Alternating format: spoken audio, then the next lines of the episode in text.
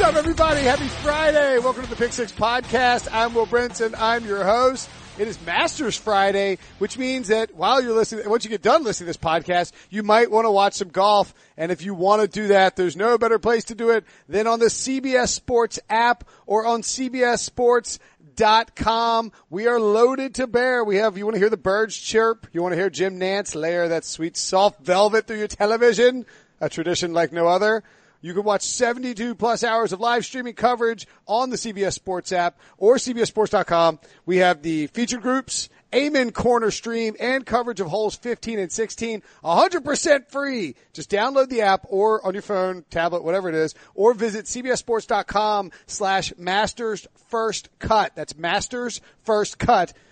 Go there now, watch it for free. And while you're there, make sure and check out Kyle Porter, our pal, on C B S Sports H Q, our free twenty-four seven streaming sports network. He's reporting live from Augusta National all week long. I'm not jealous at all. People say, Will, you've got a great job. I say, no, Kyle Porter's got a great job. He gets to play golf at Augusta. You know who else used to be a golf writer back in the day? Ryan Wilson. Used to be a golf editor and writer at fan house dot com. I don't know why you golf better. Yeah, it all came together. The, the high point of my golf writing career was two thousand eight, U S. Open. Me, you, our boy Shane Bacon, we're all in the live block. Steph Stradley. I mean, that is eleven years ago. I mean, Shane Bacon is like the like the lead, like the like the second chair behind Joe Buck for the for the Fox's U S. Open coverage. If Joe Buck, I, if Joe Buck, I'm still stuck with you on this podcast. yeah, yeah, yeah, yeah. I mean, I, I, was, I was a freshman in high school in two thousand eight. That is Sean Wagner, my golf. In case you were wondering who it might be. And, of course, John Breech joining us as well on this Super Friends edition. I was covering high school golf in Atlanta in two thousand eight. That's exciting. Is that true? That is true. Was that a fact? two thousand eight, now doing well in the, on the tour? Uh, no. A couple basketball players made it to the N B A. A couple football players made the N F L. I do not think I covered any golfers that are now on the P G A Tour. The two thousand eight U S. Open, by the way, I mean, just to throw it back a little bit, not to make this a golf podcast for the second day in a row, but uh, that was, of course, the extra uh, eighteen-hole thing between Tiger Woods and Rocco Mediate, okay, where they had to play on Monday. And, I, I and was, Tiger's knee was T- Tiger, blown up. Dude, he, had, he tore his A C L, and he won the freaking U S. Open on a torn A C L. I remember live blogging that from my dad's law office where I was working while also working at FanHouse. Uh, and the, the, the numbers were crazy back in the day when you talk about um, – you know, when you talk about live blog stuff like this, like everybody live blogs everything now. This is not, like live blogs were not a big deal. This thing blew the bleep up. That was an incredible time to be alive. I also remember, just as a, you know, as an aside, that, because I remember doing it at my dad at the same law office, Robertson, Hayworth, and Reese in High Point. Shout out to all my folks there. The very first interview I ever did as a sports reporter, Randy Kim, our old boss, handed me the opportunity to interview this young, budding N B A star named Dwayne Wade. First one I ever did. Did it for a Gatorade thing. And uh, I, I thought was, you were going to say the time you um, accosted John Daly at the Hooters and he didn't want to talk to you. I. That is a false accusation. That's not how that played out. Thank you. That's pretty close to what happened, wasn't it? No, I got a picture with him. What are you talking about?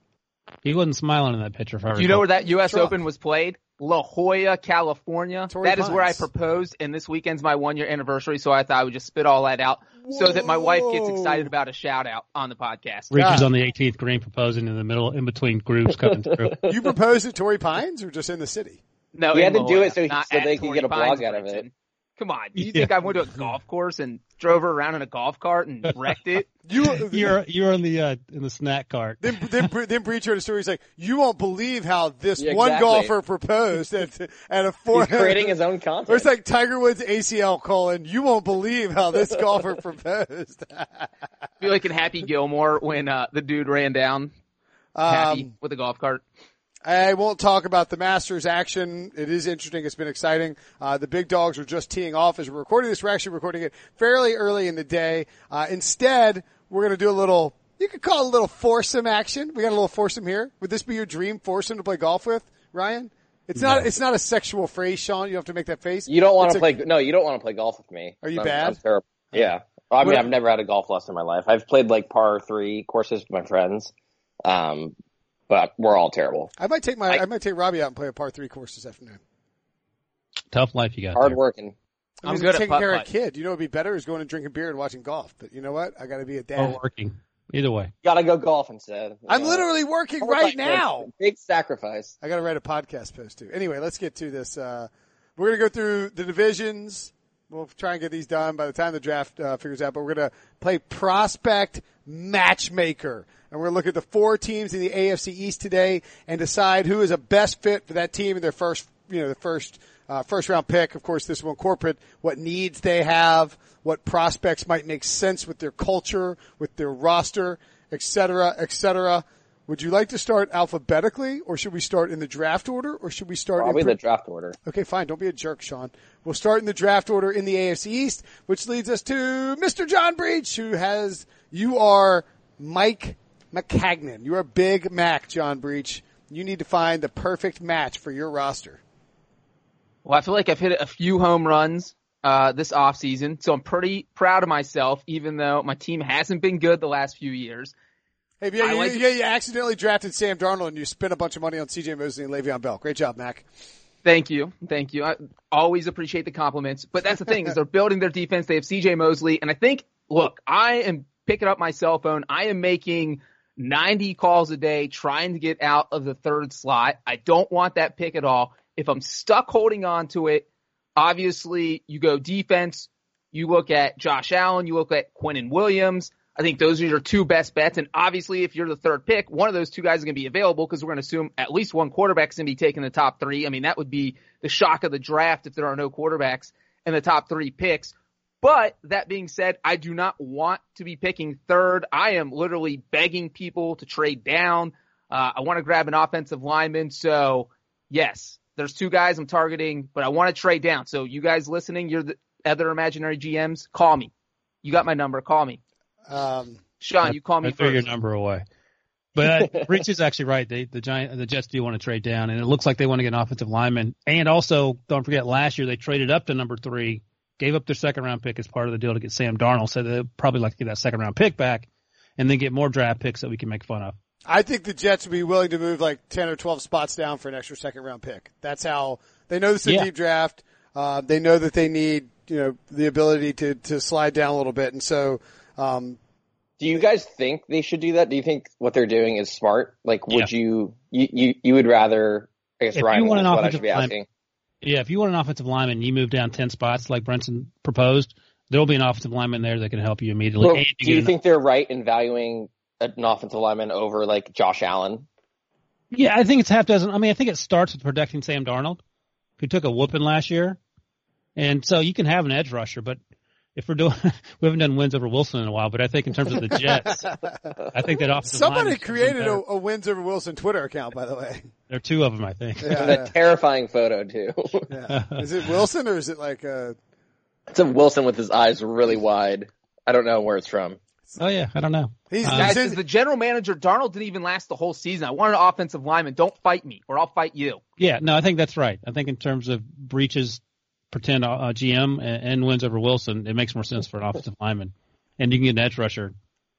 Um, you may not be able to get uh, – you won't get Josh Allen, obviously, if you happen to get that second-round pick, and, and maybe they're okay with that. But I think offensive line makes more sense in the immediate term for the I, Jets. I, think, I would like to say real quick, yeah, here sure. in the Jets draft room, wins over Wilson is the only stat we use. We live that explains by a lot. Yeah, it sure does. Five... Does, sure does. Doesn't help the branding, Breech. um, I think the problem is, like, can't you, like, Big Mac's going to be in there on the, uh, he's going to be in there to the draft day. Like, John, like, he's like resetting his phone every fifteen minutes. He's like, I, I, maybe the service is just bad. Like, we're not getting any calls here. No one is, no one is calling us. About uh, about uh, about about all these draft picks. I think if you are the Jets, the, I think the problem is I'm not sure who's trading up. Yeah, like, somebody falls in love with a quarterback. I guess. Or as Breech sort of hinted to, what if Kyler Murray falls? You then thinks you're crazy. You need the Cardinals to go with Quinnen Williams or Nick Bosa one. I mean, the good news for the Jets is like if you end up having to stay put, you're either going to be in a situation, or if you end up like if the Cardinals pass on Kyler Murray. Then number three becomes very valuable, and you can probably trade. Somebody can probably make a move to get ahead of the Raiders. If the Cardinals do go Kyler Murray and you can't work out a trade, just take Nick Bosa or Quinnen Williams. Like, don't overthink it. You can get a stud defensive lineman.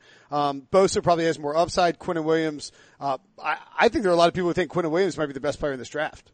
Yeah, I would take Williams over Bosa, I think. And I think if you added, like, when you look Although, at Although, quickly, let me ask you this, Brinson, yeah. um, sort of mixing in some N F L news. What do you think about Nick Bosa deleting tweets that were mm. not uh, – I think they were politically motivated tweets that he called. He called. No, I mean, he straight up called Colin Kaepernick a clown, and he supported uh the president Donald Trump, which is fine. He's the president of the United States of America. T- tweets supporting him are fine. I would say that they aren't very popular on Twitter a lot of times, or it seems that way. Um, but they, the tweets that's it just feels like there's a lot of dichotomy going both ways. I'm not going to really dive into it. I'm more of a oh, middle. Trump. You can say the Trump, Trump and the Kaepernick tweets aren't popular. Yeah, they- I, I think. Yeah, I think. I think. Right, probably poorly received um, in some circles, maybe well received in others. At any rate, uh, he said he was worried he would go to San Francisco, which he considers a more liberal city, and that his tweets might not be well received. So he decided to delete them. Why did he announce that? I don't know. I I, I respect the honesty. Maybe the 49ers should go with uh, Josh Allen. Now, this Sean, is one of those times where, wait, where honesty is not the best policy yeah. because the thing is, everyone had forgotten about that. Like, I remember when those tweets were coming out two or three years ago, but I had not given that a second thought in probably a year. And now here he is bringing the subject back up or even talking about it. Just don't talk. Just let let it be dead, Nick. It's I, horrible, horrible decision to let this become public again. By the way, I got, I got an email earlier today from um, someone who was – of course, I deleted it. They, but they, what they were selling, it was a P R person, was um, – Uh, a company that will go through your social media accounts. I got that too. I actually oh. thought that was kind of a good pitch, honestly. Yeah, and I'm just surprised that they just don't do that immediately once they sign a client. I don't know why every yeah. year. Like, we have to Sean, read about- Sean, when you got hired by C B S, you were embarrassed and humiliated when people started retweeting your "I love boobs" um, tweets, right? Didn't that happen to you? Or was that Mitchell Trubisky, Bears quarterback? That was. That, I believe that was. I, I don't know if I'm allowed to say what he tweeted.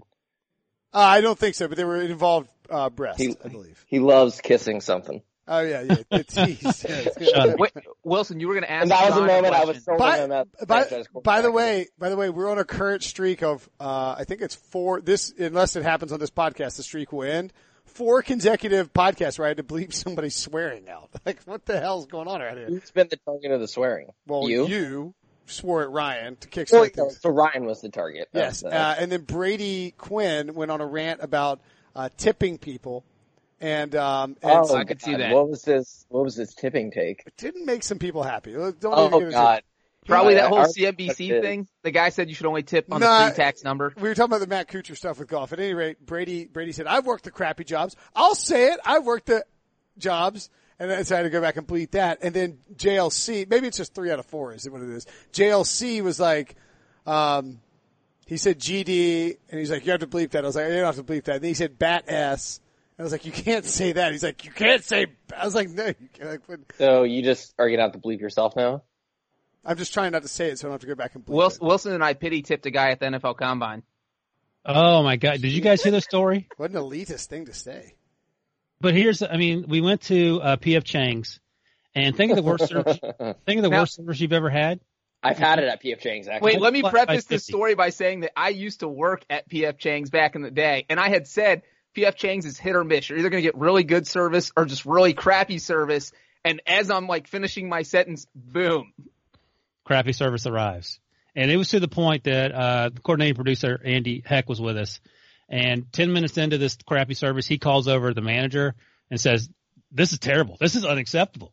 And the best part is he got comped while me and Breech and, and Dane, our other producer, had to pay full price. Is, so, it, is it possible they're just scared of Andy, who is straight up jacked? No, this guy was – could have been high. And the – I'm not even joking. It was like two p.m. on – He never brought out the appetizers in case people are wondering what well, constitutes. Those came out after the main course, uh, which is an issue because they're just come out before the main course. I, I would like – I would like – lunch like ten years ago. I was uh, in high school, and they ran out of rice.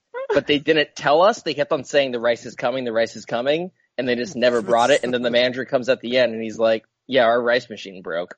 And for a party of five, they gave us one ten dollar coupon to split between the five of us, and we couldn't use it on that check. We had to use it on a different time. I would have gone back and bought ten dollars worth of rice. Yeah. Uh, God, uh, hopefully P F Chang's isn't sponsoring this podcast. Yeah. Apparently not. Um, but I, we get back on topic. Uh, I would just like to point out – oh, sorry. Go ahead. You got something else you want to rant on about P F Breech. Chang's. No, no. Breech worked at P F Chang's, and he quit because they wouldn't let him go to a Bengals game. Is that true? You quit? That is, that is true. To tie it all back to the N F L. You were like, I need to go to this Bengals game. Was it? Was your dad playing? No, right? No, this was like two thousand five. This was in Pittsburgh. It Maybe. was in Pittsburgh. I was taking a weekend trip. I had, I'd only been there like three months, and you, you know, you're, if you're new in the service industry, you're not supposed to be making requests. Yeah. But I was, I, I didn't make any requests for those three months because I was like, I just want this one weekend off. And so I made the request. They scheduled me that that week, and I was, they're like, if you go to the game, you don't have a job anymore. And I was like, okay, well then, I'm I don't out. have a job anymore. um, and luckily, the Steelers won. Okay, so we go straight from P F Chang's to the P F Chang's of the N F L. What? The Buffalo Bills. I don't know. That seems like it fits. You are Buffalo Bills general manager Brandon Bean. You only took this job so you could work closely with noted William and Mary savant Sean McDermott. Yep, yep. So ninth pick, they could go in any number of directions. This offseason, they got uh, young and spry Frank Gore. uh, Breech's old guy Tyler Kroft, tight end out of uh, Cincinnati. They signed Kevin Jones, the uh, former first-round pick out of the Texans. And they got a couple wide receivers, um, John Brown, uh, Cole Beasley. So they they had ta- um, tried to attack some of those needs. They still have a bunch. I mean, if they took a wide receiver, no one would be super surprised, maybe a little bit. But if they took someone like Ed Oliver, that would make sense. In the middle, Kyle Williams retired. But the scuttlebutt recently is that mm. they're – Really, really, really interested in an offensive lineman for pretty much the same reasons we talked about with the Jets earlier. So number nine, I have them taking Andre Dillard out of Washington State. Wow. Go Cougs. Guard what? I said go Cougs. I'm from go Washington. Cougs, yeah, that's right. What? Great job protecting Gardner uh, Minshew and his mustache last season. Uh, what are you going to ask, Will? Well, okay, so in this scenario, do you think that this is – so when we say prospect match – do you think this is a best fit for them? Um, it's a great, it's a great fit. Okay. Now Ed Oliver makes some sense, but but for pretty much the same reason I gave with the Jets and Darnold. If you want to protect Josh Allen and keep him from running for his life, and they don't need a wide receiver immediately at number nine, I don't know who you would take that high anyway. I think you try to protect um, Josh Allen, try to help with the running game, although Dillard, uh, whether he's a great run blocker, we don't know because all he did was pass sets. They don't pass in the air raid. By That's right, system. Exactly. Yeah. But I think um, he makes a lot of sense for, for what they want to do. I mean, they could take uh, another offensive lineman, but I think I would trade down if Jawan Taylor isn't there, and he probably won't be there. So it's Andre Dillard, and then after that, you're looking at Jonah Williams out of Alabama, who's a good player, but not a top ten player, I don't think. And Cody Ford is a guy who was who had a really good season in Oklahoma, but again, not a top ten pick. But I think if you're thinking along the lines of, of what the Jets want to do with their young quarterback, then taking an offensive lineman makes a ton of sense. And I would I would like that pick a lot if I were Bills fans. How many uh, rushing attempts do you think that the Washington State Cougars had in two thousand eighteen, Sean, from running backs? Thirteen games. A hundred. Okay, that's too low. Uh, I don't know why I asked you. It's not a question you would know. Um, you don't really study the game. It's fine. Uh, less than, less than two hundred. Oh, wow. I'm just kidding. I'm just kidding. Less than two hundred twenty, which is really, really low. James Williams led the way with one hundred twenty-two. Yeah, I mean, the only, the only issue I'd have is like, is Josh Allen going to stay in the pocket? Like if they get somebody, like if they get a pass protecting guy, I mean, like, you almost would like him to. I mean, but is he actually going to do it, or is he going to keep being a running back? By the way, quickly, um, he can't do he can't be a running back. I mean, that's not just not going to work. But um, our guy Mike Renner at Pro Football Talk tweeted this out the other day. The amount of pa- true pass sets taken by uh, these offensive linemen that are going to be likely first round picks. Andre Dillard had nine hundred sixty-six in his career pass sets. Next closest was Jonah Williams at four fifty-nine. So that just gives you some idea how much passing they do and not very much running they do at Washington State. That's crazy. Yeah, that's nuts. Um, okay, I kind of like that fit. Would you do you think that they're going to go? I mean, Andre Dillard's going to be there at nine, right? Yeah. No, he should be. Uh, Would they he, take Jawan Taylor over Andre Dillard? They're different players. Like, I have Jawan Taylor going earlier to the um, Jaguars. They need a right tackle desperately, and, and I think he helps in that offense with Nick Foles and trying to get that running game started with crazy Leonard Fournette. And I, I think Andre Dillard offers something different. He's super athletic. Again, we don't know what kind of pat, uh, run blocker he is, but if the idea is to make Josh Allen uh, feel more comfortable in the pocket – and you're right, he can't be running around all day because that's just not going to work. And that's sort of the – if he's going to do that, just take Ed Oliver and don't worry about it. But I, I think Sorry. Go ahead. Couldn't you see them trading back if they want to get Dillard? Because I feel like a team, if they're at nine, right? Um, are they at eight? Nine. The Bills, the Bills at nine. Um, if someone wants to get ahead of the Broncos, if someone thinks Drew Lock is going ten and they want Dillard, I feel like they could, you know, slide back behind ten and still get Dillard, you know, in the early teens. Yeah, but the the problem becomes, and that, I mean, that makes sense on paper, but everybody wants to trade back, and we always talk about, well, that team should trade back, and then you just have to find people willing to do it. I mean, Breech's phone, he's waiting for it to ring. No one's calling him because they don't want to trade back or trade up to number three if Kyler Murray's gone. So, I mean, yeah, I would definitely take that phone call from Brandon Bean. I just don't know if they're going to get it.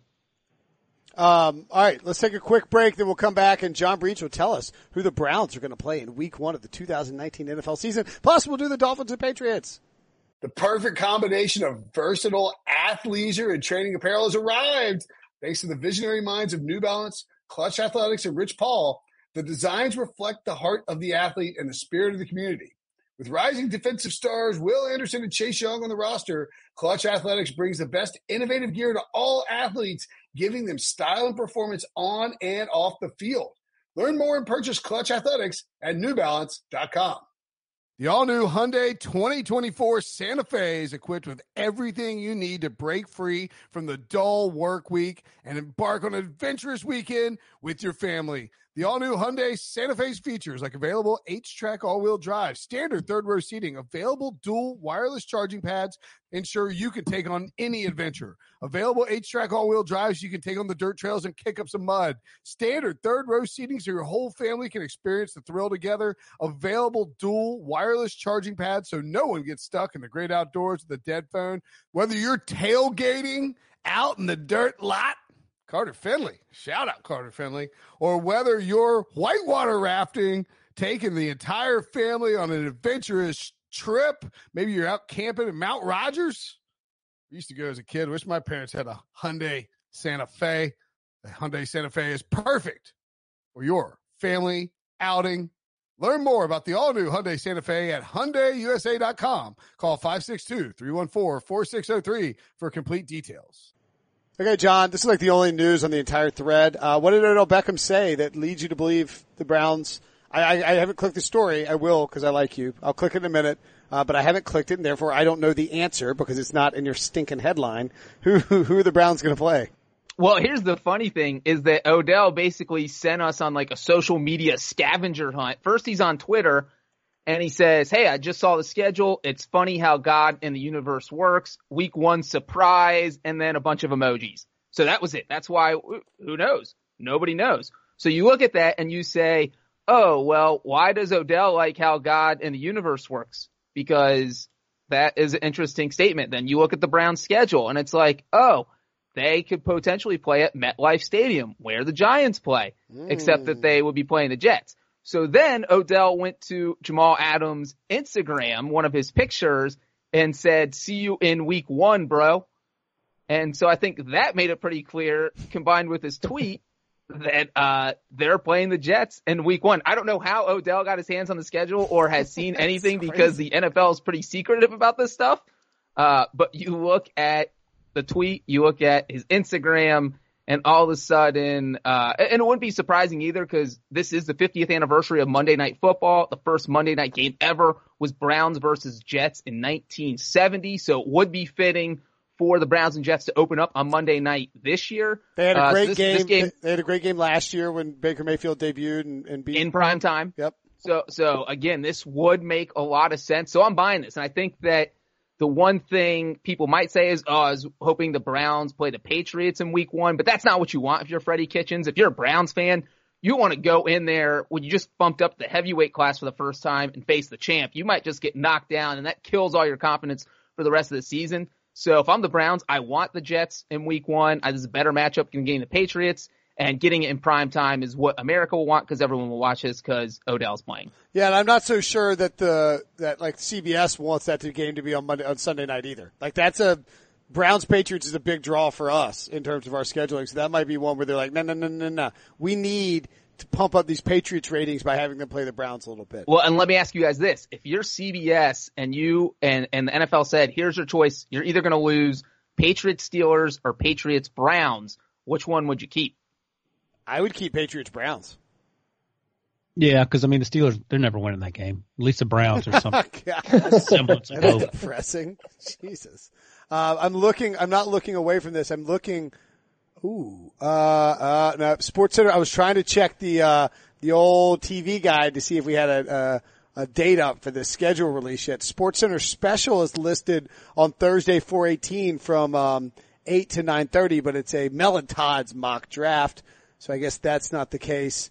Um, and then there's nothing on the But document. Also E S P N probably does that so that that ninety-minute window is cleared because yeah. if the schedule is coming out, they just, boom, hey, Mel and Todd, we'll do your thing Monday, and but we'll it, have the schedule come out nothing on the, nothing on the N F L Network, though. But, yeah, that does make sense. I mean, I think the eighteenth probably has to be the date, right? It's always a Thursday.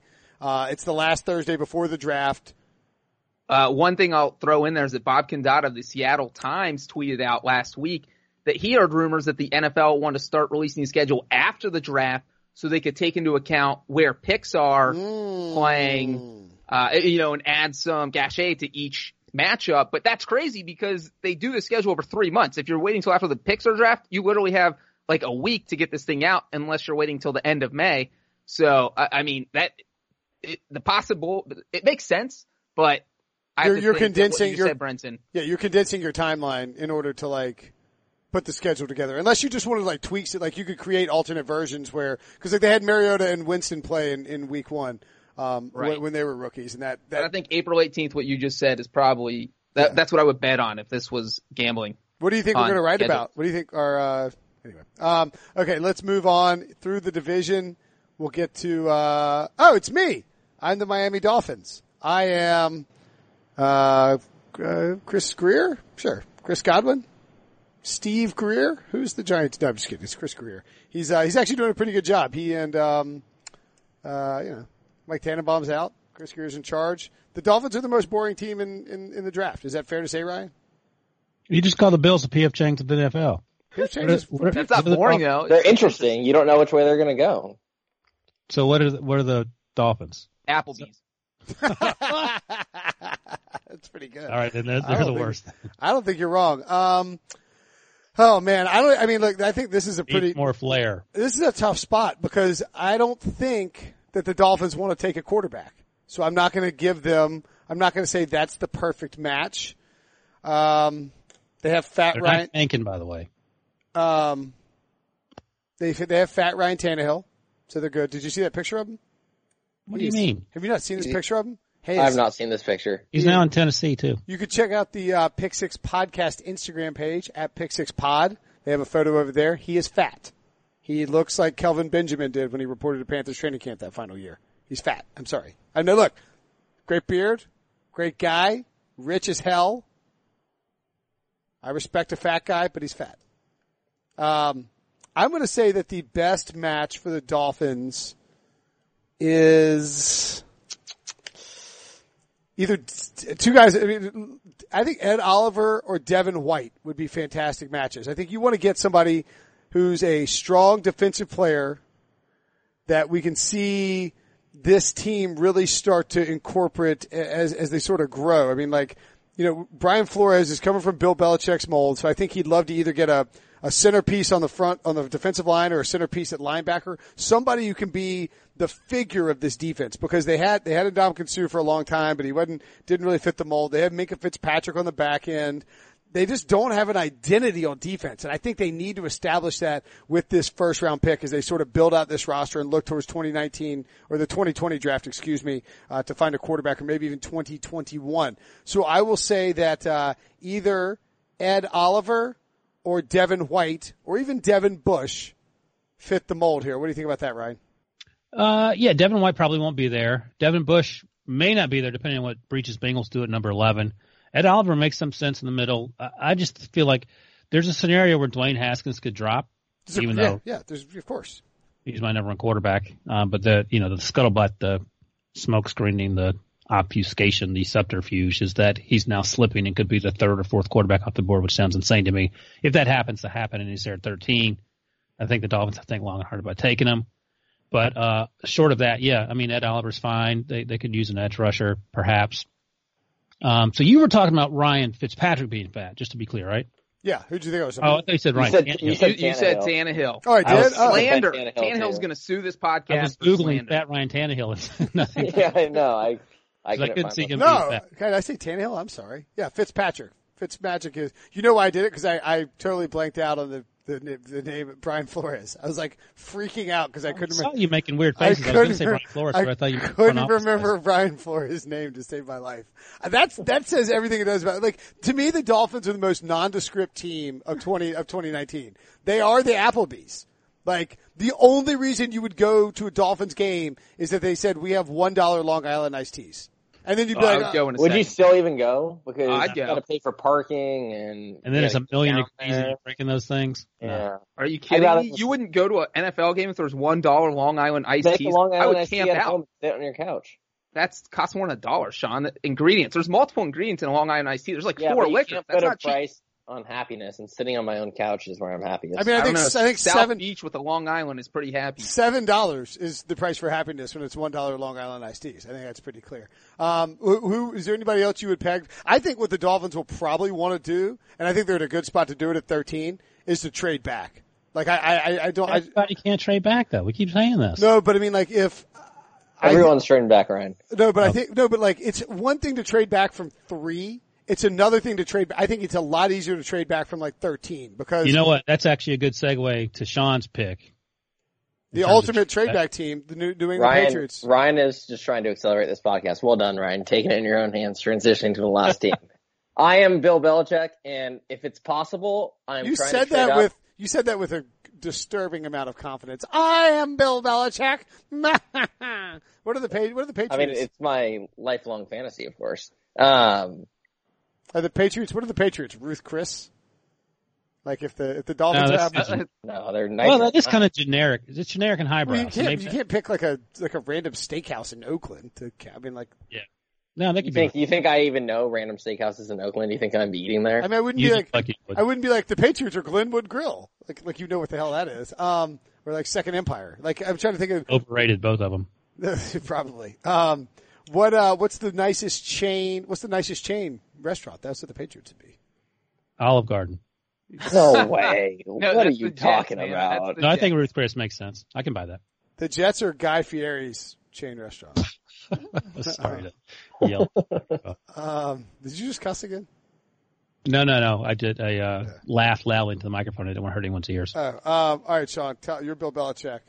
You're you are uh, sitting so here. Of, you're sitting in the war room trying to watch an Arsenal soccer game. Who are you taking? I very much. Oh, I am watching an Arsenal soccer game right now. Um, so I think their needs are pretty obvious. I think obviously they lost Gronk, um, so that creates an opening at tight end. And even if Gronk hadn't retired, they probably would have wanted a tight end for his long-term replacement. Uh, I think receiver has been an issue for a little bit ever since they traded Brandon Cooks. And I know they retain Josh Gordon, but obviously you can't count on him to be on the field. Um, and then I think on the defensive line, they have a clear need after losing Trey Flowers in free agency to the Lions. So, you know, part of the problem at thirty-two is you just have no idea who's going to be there. If one of the two Iowa tight ends, I think, were to fall into the teens, and you're talking about a team like the Dolphins wanting to move back, if the Patriots could somehow move up that far, and now it's a long way to move up, but they do have a lot of picks in the top one hundred. Um, so if a rebuilding team like the Dolphins is willing to move back, I think they should go up and grab one of those tight ends. And I know they signed Austin Seferian-Jenkins. Again, I don't think he's a reliable enough replacement for Gronk. You still need a long-term uh Gronk replacement um who has the potential to reach the heights that Gronk did. So any of the two Iowa tight ends, and Hawkinson or Fant, I think would be their their ideal scenario. But if they're staying put at thirty-two, they're probably not going to get one of those two tight ends. They're not. I like the idea of them taking a receiver, potentially. Um, A J Brown, if he were to fall. Um, He's visiting today. Brown, Good call. Marquise Brown, if he were to fall. I think one of those two guys, they're kind of lacking the deep threat, right? Like, they have the Edelman. They have the underneath guy. Um, they don't really have that deep threat. They haven't had the deep threat since Brandon Cooks left. We don't know and, what's going on with Josh Gordon either. Exactly. Josh Gordon would be the deep guy, but I don't think at this point it's more likely he's not going to play for them than he is going to play for them. And I also could see them taking a defensive lineman, someone like Dexter Lawrence or some or someone, if they were to fall, and if they see that as good value as like Trey Flowers replacement. So I think they have a couple of holes that need filling, and it should come down to probably best player available at those holes, um, whoever's still sitting there at thirty-two. Unless so let me, let me ask you this. Uh, they had, they signed Austin Seferian Jenkins in six N F L seasons. How many times do you think he's had more than twenty-one receptions in a year? Twice. Once. Once. Oh, my God. How many times in nine seasons has Gronk had fewer than twenty-five receptions? Once. Once. So Seferian Jenkins is actually a really good blocker, according to P F F. I looked up his, his blocking numbers, but he he's there, I think, more to replace Dwayne Allen, their blocking tight end, who went – I don't even remember where he went. He signed somewhere else, maybe Miami. Miami. Yeah. One, uh, one guy that I could see them actually having interest in, and I'll come back to the tight end thing in a second, but I think it's worth noting that Jeffrey Simmons, uh, if he is – if he were still there at thirty-two, uh, they did this – did they do this with Dominic Easley a few years back? Did they take Dom Easley? Am I crazy? I think so. Either them or the Eagle. I can't remember who. No, the Patriots. Yeah, it was the Patriots. I think. He was coming. Yeah. He was he was coming off a really good year in college, but had torn his A C L at Florida, and he was considered a top five prospect if if he hadn't been injured. And the Patriots used a um yeah they used the twenty-ninth overall pick on him because you get that fifth year option. So maybe they're scared off of the Jeffrey Simmons thing as a result. But if he's there, that wouldn't surprise me. On the tight end thing, I thought this quote from Bill Belichick was really interesting, and I, I won't read the whole thing, but. He opened up, somebody was asked, how much does the trade chart that was popularized by Jimmy Johnson still play a part in the trades? I would say that in general, the trades over the last several years for the most part have been, let's call them within five to ten percent, pretty equitable trades. So for you to have a chart that's different than the other thirty-one charts isn't really that productive because now we're just arguing about which chart. My chart says this, your chart says that. I'd say officially or unofficially, well, it's unofficially, but I would say everybody probably uses about the same value chart. I'd say in our draft trade negotiations through the years, especially the last two or three years, there hasn't been a lot of my chart says this, your chart says that. And he basically, I mean, what I, what I think is interesting there is that we now have a situation with the Titans and the Dolphins and the Lions and then a couple other teams where there are a lot of Patriots guys there. And so I think if Bill Belichick wanted to trade with the Dolphins, for instance, while that might not be considered kosher per se, maybe with Brian Flores and Chris Greer there, a willingness to not approach this year as a very competitive season, they, the Patriots and Dolphins might be willing to make some kind of trade. thirty-two for thirteen could work if you gave them a second round pick, uh, a high second round pick. Maybe the Dolphins would be willing to do that. And then in that case, the Patriots could get up there and get that tight end. Yeah, they did it with the Chiefs when um, – who was the G M there that's now in Atlanta, the assistant G M? Uh, Scott Pioli. Yeah, Scott Pioli left New England, went to Matt, Kansas the City. Matt Castle and Mike Vrabel deal. Matt Castle, Mac, Mike Vrabel, and a second-round pick. You're like, wait a second, what? Yeah. But, yeah, so, um, you know, people know each other, and, and it seems like the Patriots more than other teams do deals, uh, probably because that coaching tree is so much bigger than the other ones. Uh, all right, anything else to add on the A F C East, guys? Restaurant-related or otherwise? All right, Ryan. Better know a prospect. Oh, uh, I'll give you two quickly. Uh, that, that was I, I was I was just gonna.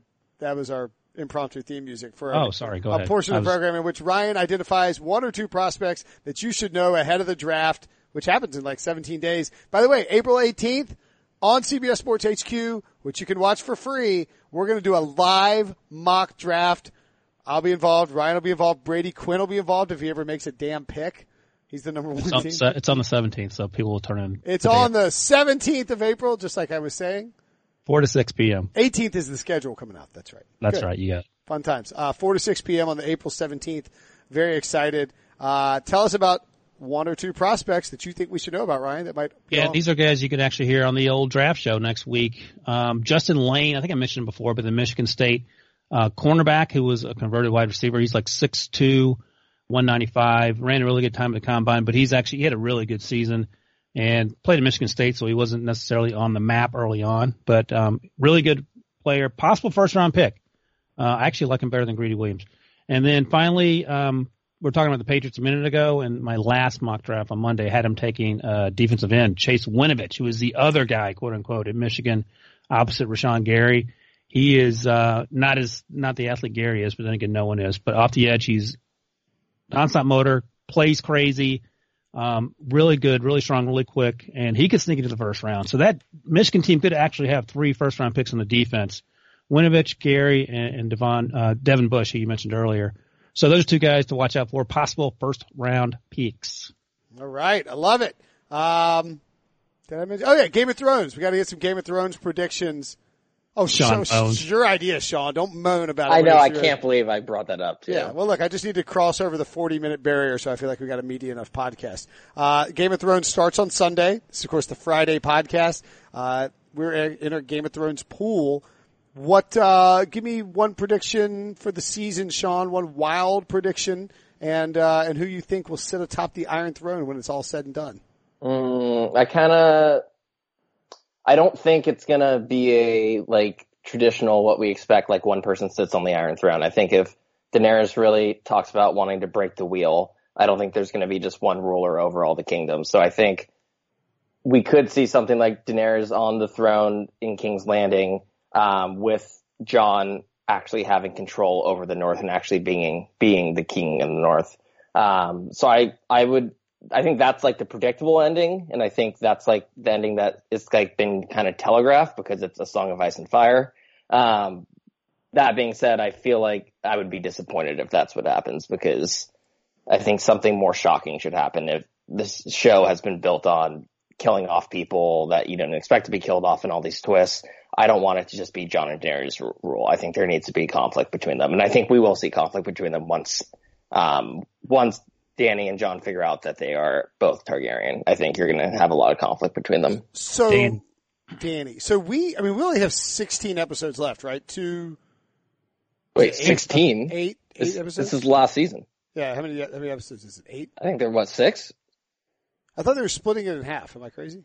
No, you're, you're crazy. You're definitely crazy. I heard that too originally. Maybe they changed. I did hear they were going to do a season and a half, not sixteen episodes though. But no, I think there's. Well, you, can t- you look. You can tell who's got kids. Who like who, you can tell who's got time. So there's, to, I think there's six. Prance, prance around the internet, going down Game of Thrones rabbit holes, and, and meanwhile Ryan and I are just like we just got a calendar date, just trying to. And, and the four, the final four of them are like an hour and a half each. Yeah, yeah. So there, so the first one will be like only fifty minutes, the normal. But then there's a couple of them that are like an hour and twenty. So we only have six episodes left.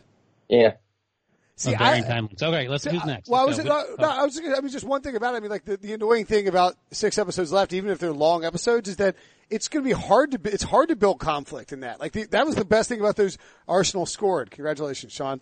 Um, the, the hard thing about those early episodes is that the best thing about it is like they would take this thing and stretch it out over a season and you could build and develop these conflicts. And season seven felt rushed and I think it's going to feel rushed now, Ryan.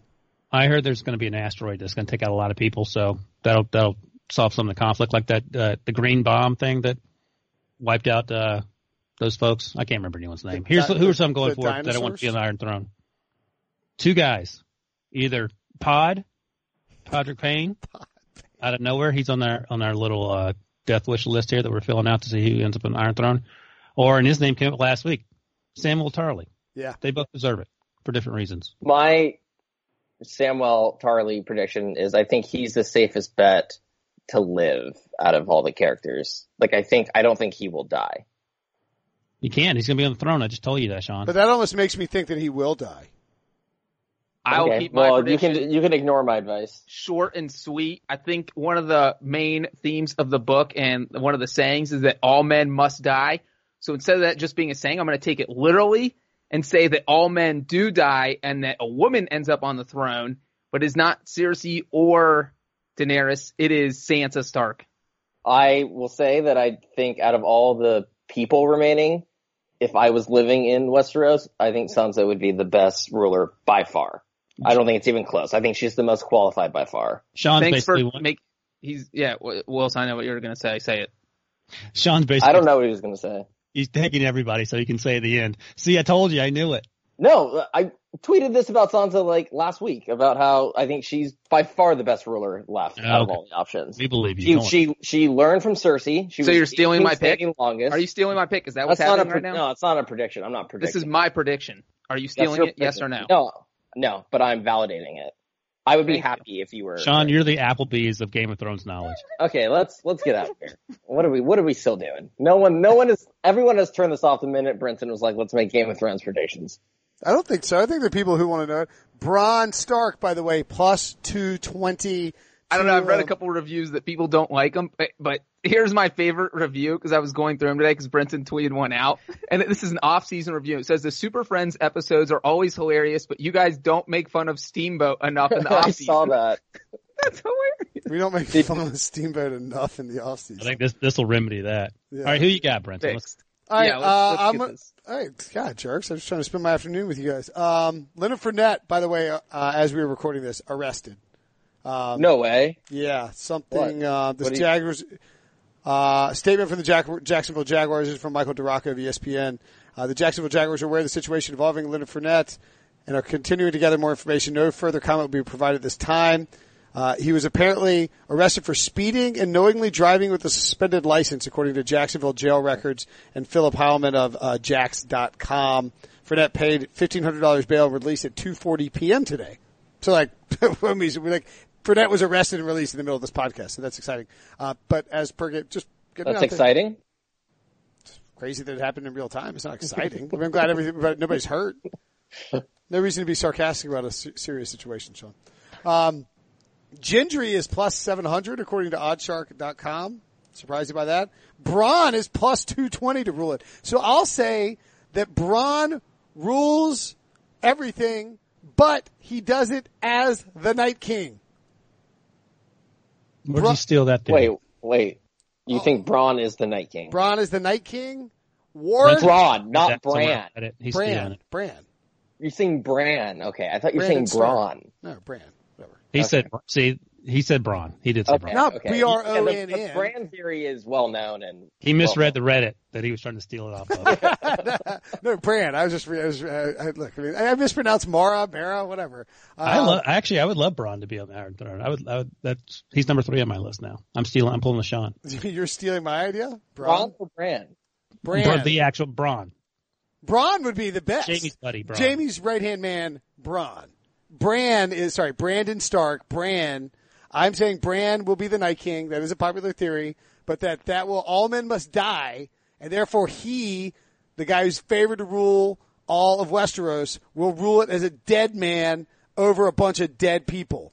Well, he might know something about how, like, maybe everyone needs to die for, like, you know, because he's able to see through time and all that. He might be like, this is, I'm going to kill everyone just because. What do you think is going to happen with the uh, Dolphins? These things are going to, they're going to trade back and draft a quarterback. Um, all right. That'll do it for this show. Good stuff. Hope, uh, Arsenal wins for you, Sean. Hope, uh, Tiger goes low for you. I know you're dying to watch some golf. Ryan Wilson. Mm-hmm. Happy birthday to my dad. Happy, Happy birthday. Oh, our, One favorite, more shout out. our favorite, our favorite Breech. Our favorite Breech. He's sixty-three, and my favorite nugget that I always say is that he was the last Bengals player to score in a Bengals playoff win. So sorry, he's Bengals fan. That's how long it's been since you've won a playoff game. sixty-three, sixty-three. years. It's incredible. sixty-three years since the Bengals' last playoff win. See you guys in uh, two more two more sleeps until uh, until Game of Thrones. Three more sleeps until our next podcast. See you later.